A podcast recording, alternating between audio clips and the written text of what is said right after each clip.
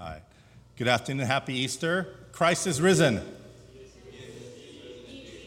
Man, let's one more time. Christ is risen. That traditional uh, response has been for thousands of years in the Christian church to celebrate the resurrection of Jesus. All four of the Gospels recount the story of Jesus, his resurrection, but it is only Luke that tells the story that I'm going to read today from today's text, Luke 14, 13 through 35. And it is one of my favorite resurrection stories, and I hope that it blesses you today as we think about what it means to encounter the risen Lord. Now, I think for us um, who live centuries after this first Easter event, we don't quite, we can't quite empathize fully with what the disciples went through. The disciples had to go through a long, what we call Holy Saturday, uh, of not knowing that Easter was coming. They had, they should have known because Jesus actually talked about it, but for for them, they sat in darkness and loneliness and a lot of a lot of discouragement. Their hopes having been crushed, and so we don't quite we can't quite imagine that because we come to faith after the resurrection event. But I think the word that God has for us today can apply to all of us in any situation where our hopes are crushed or where we are disappointed in the things that are happening in our life. So I pray that this word will be a blessing to you. Um, I'm going to read the text and then we'll pray and we'll get to the message. Now, on that same day, two, now on that same day, two of them were going to a village called Emmaus, about seven miles from Jerusalem and talking with each other about all these things that had happened. While they were talking and discussing Jesus himself came near and went with them, but their eyes were kept from recognizing him. And he said to them, What are you discussing with each other while you walk along? They stood still, looking sad. Then one of them, whose name was Cleopas, answered him, Are you the only stranger in Jerusalem who does not know the things that have taken place there in these days? He asked them, What things? They replied, The things about Jesus of Nazareth, who was a prophet, mighty in deed and word, before God and all the people, and how our chief priests and leaders handed him over to be condemned to death and crucified him. But we had hoped that he was the one to redeem Israel. Yes, and beside all this, it is now the third day since these things took place. Moreover, some women of our group astounded us they were at the tomb early this morning, and when they did not find his body there, they came back and told us that they had indeed seen a vision of angels who said that he was alive. Some of those who were with us went to the tomb and found it just as the women had said, but they did not see him. Then he said to them, Oh, how foolish you are, and how slow of heart to believe all that the prophets have declared.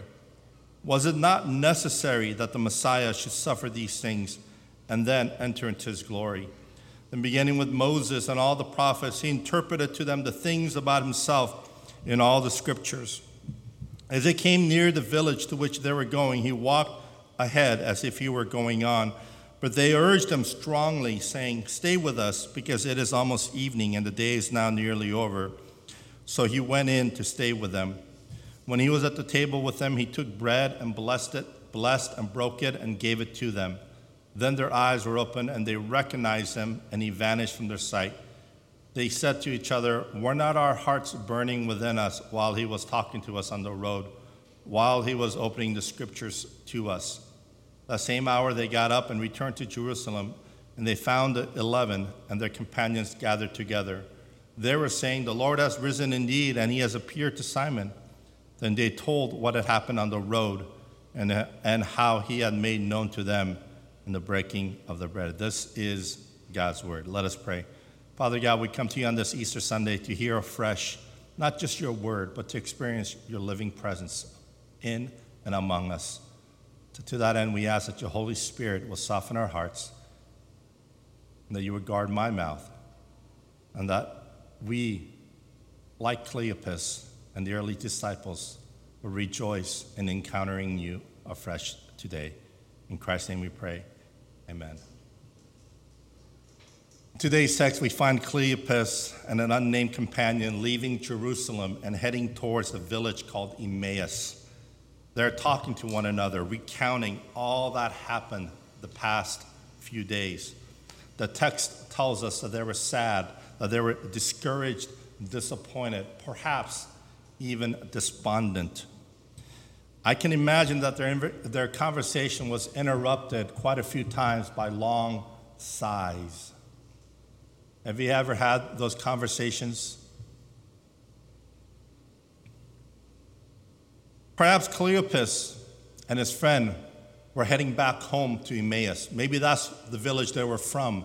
And they had come to Jerusalem to participate in the Passover feast. And now that the Passover feast had ended, they were returning to Emmaus. Or perhaps, as Frederick Buechner, pastor and author, suggests, perhaps they were going to Emmaus to get away from it all, to get away from the place where their hopes and dreams were crushed. Frederick Buechner, in a sermon based on this text, writes Emmaus, quote, Emmaus is whatever we do or wherever we go to make ourselves forget that the world holds nothing sacred, that even the wisest and bravest and loveliest decay and die. So, rather they, so whether they were returning home to Emmaus or wanting to get away from Jerusalem, whatever the reason was, they found themselves on the road. And soon on this road, before they even realize that there is a stranger that walks alongside them, they look at him they don't recognize him. And the stranger engages them in a conversation and asks them, What are you discussing with each other as you walk along? They look at each other, dumbfounded, as someone could even ask such a question. Are you the only stranger in Jerusalem who does not know things that have taken place in these days? Have you been under a rock? The stranger replies simply, What things? Now, my guess is that this probably triggered Cleopas and his companion because they had to recount all that they had just been, that they had just endured, all the things that were at the center of the disappointment they were feeling. So they explained to the stranger the things about Jesus of Nazareth, who was a prophet, mighty in deed and word before God and all the people, and how our chief priests and leaders handed him over to be condemned to death and crucified him. And perhaps just saying these words triggers their discouragement and disappointment again. There it is. They said it. For several years, they had followed Jesus. They had seen him do wondrous things. They had seen him heal the sick, feed the poor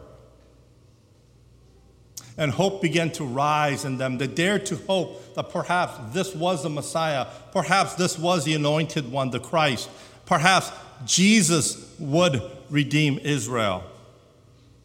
And when Jesus entered Jerusalem among the hosannas and the fanfare, their excitement and hope reached a peak.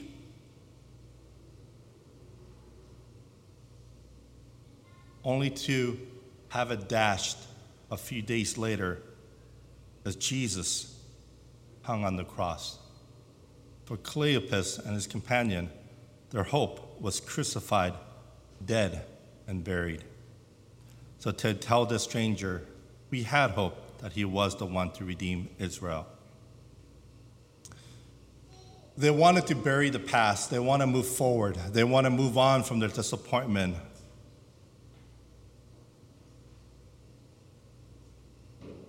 Something happened that morning.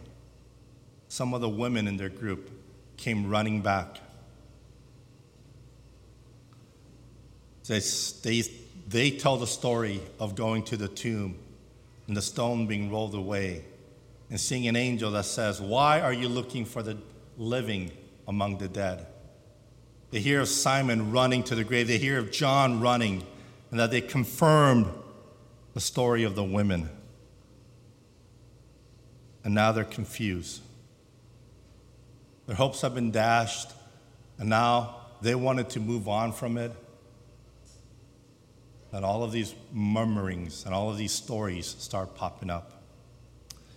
Whatever it was that Cleopas and his companions said, the stranger all of a sudden looks at them, gazes at them intently, perhaps with hints of compassion, a dash of frustration, but definitely with love and grace and mercy. He rebukes them. Odd that a stranger would just out of the blue rebuke them. But he rebukes them and he begins to talk about Moses. And when the text talks about Moses and the prophets, by Moses, they mean not just the story of Moses, but the books that were attributed to Moses, which is the Torah, the sacred scriptures for the Israelites. And they hear the stranger talking about the creation. He talks about Adam and Eve's fall, but also God's promise that one day from the seed of a woman would come that would crush the head of the serpent. He talk of Abraham and Jacob and Isaac and, and the promises given to them. The stranger talks about the Exodus, Moses, and the great deliverance, King David, the Psalms, the prophets, Isaiah, Zechariah, Malachi. The stranger runs a gamut going through the sacred stories of the scriptures. Cleopas and their companion are listening with their ears, but it is their souls that are burning. It is their hearts that feel like they're on fire.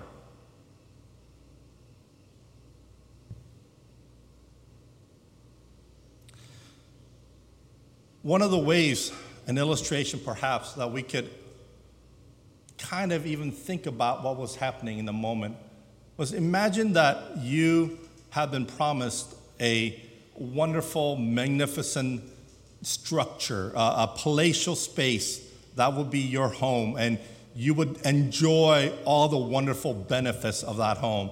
And so you go expecting something wonderful, and you go there and you see it, and it's beautiful, it's wonderful, and all of a sudden it blows up right in front of your eyes. And then the architect, and you're, you're dismayed. You're like, that's my house. And the architect comes gently next to you and says, Don't worry, begins to pull out the master blueprint, unrolls it. Do they still have those? Um, the architect, those blueprints? Or is that just old TV shows? It's all digital now, huh? Okay. So the architect oh, unrolls, just, just go with me for this illustration, right? We're still living in the pre digital days. He unrolls the blueprint of a master plan, and there he begins to explain and show that this blowing up of the house was really part of the plan.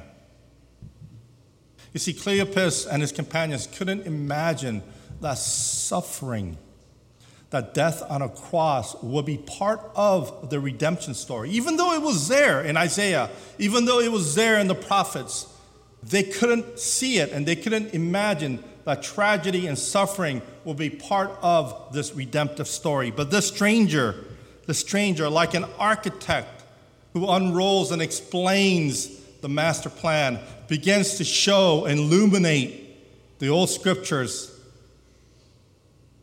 like someone else they once heard.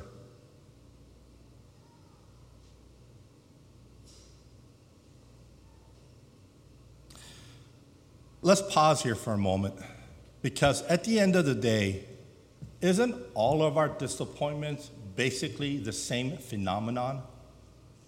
aren't all of our disappointments ultimately for those of us who follow Jesus because we can't ultimately see the big plan?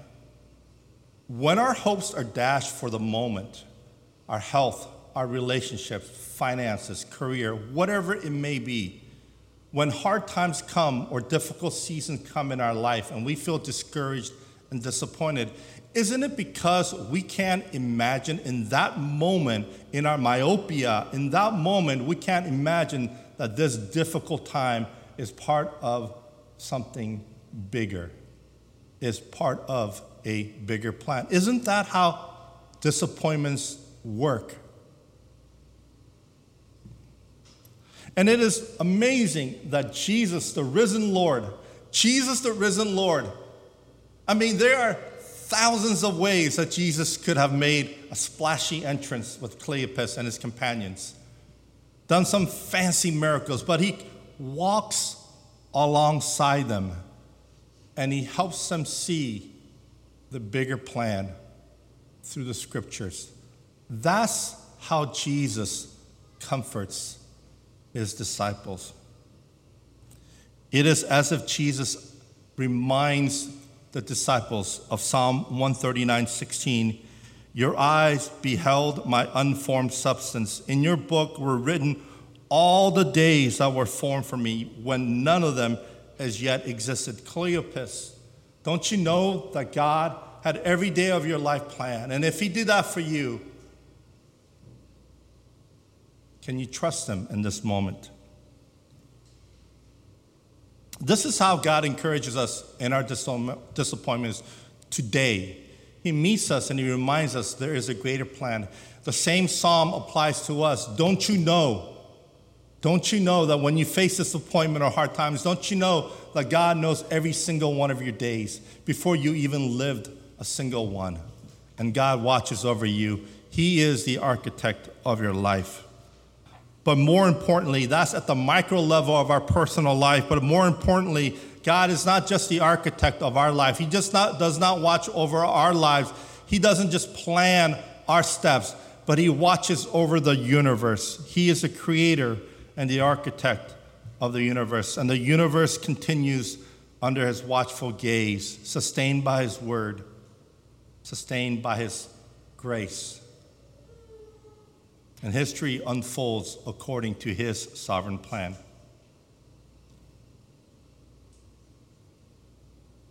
You see, disappointment is looking in a sliver of time and space.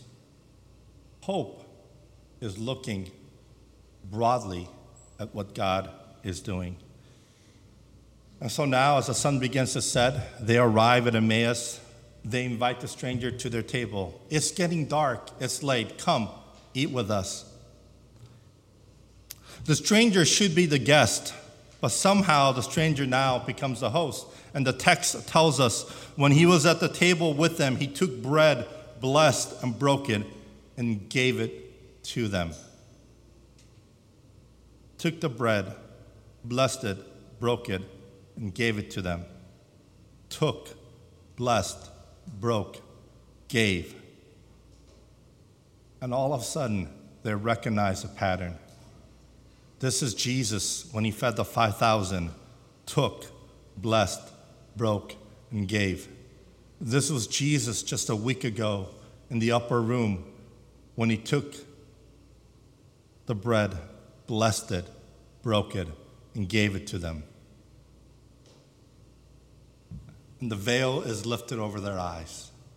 They see now that it was the Lord Jesus, the risen Lord, who had been walking alongside them this entire time.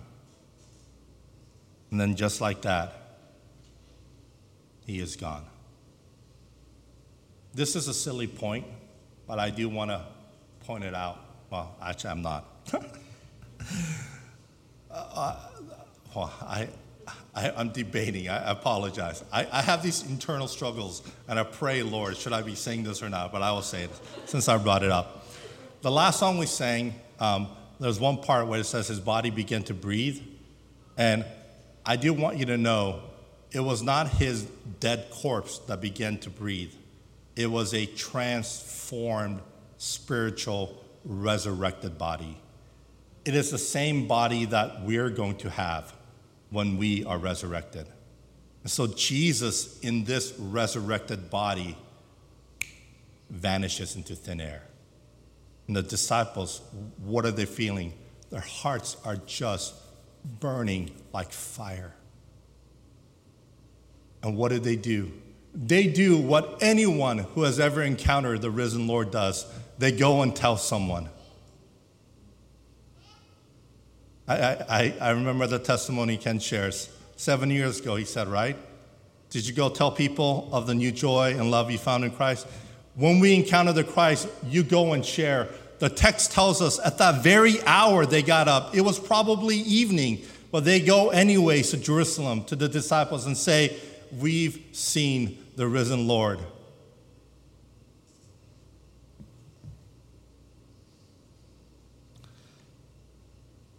Jesus death, and resurrection stand at the center of God's redemptive story. Everything that went before it points to it, and everything that happens afterward derives its purpose and meaning from it.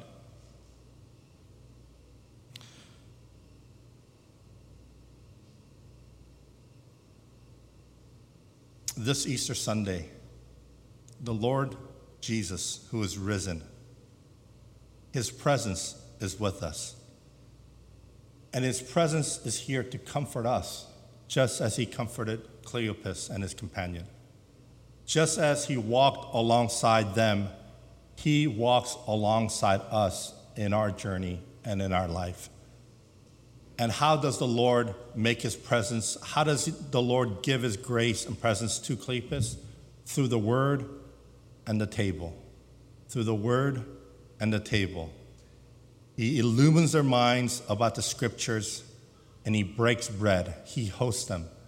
I wish we could do communion today. I, I should have taken Eliza's offer up on her offer to do communion because it would be a wonderful reminder that when Christ calls us to come participate in the table, is He who is hosting us.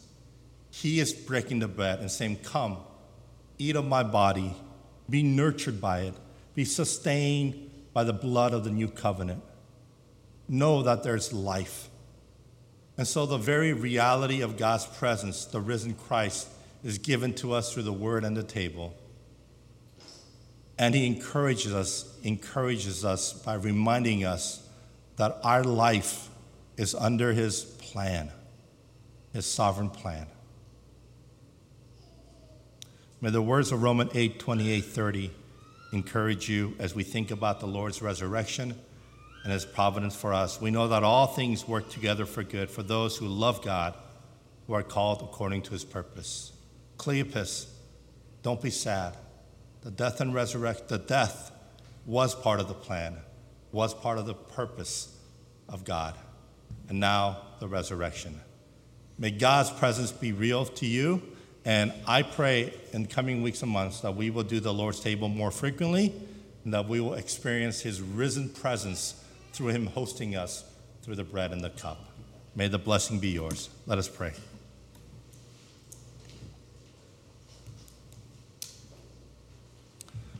Father, we thank you for this wonderful Easter encounter, the story which is really our story, the story that you want us to hear today.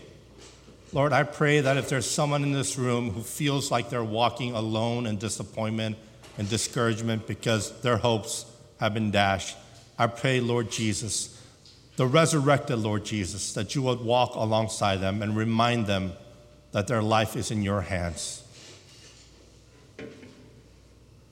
I pray through your word and through the table, you will strengthen us for the journey, that we may also bear witness of the risen Christ to this world. In Christ's name we pray.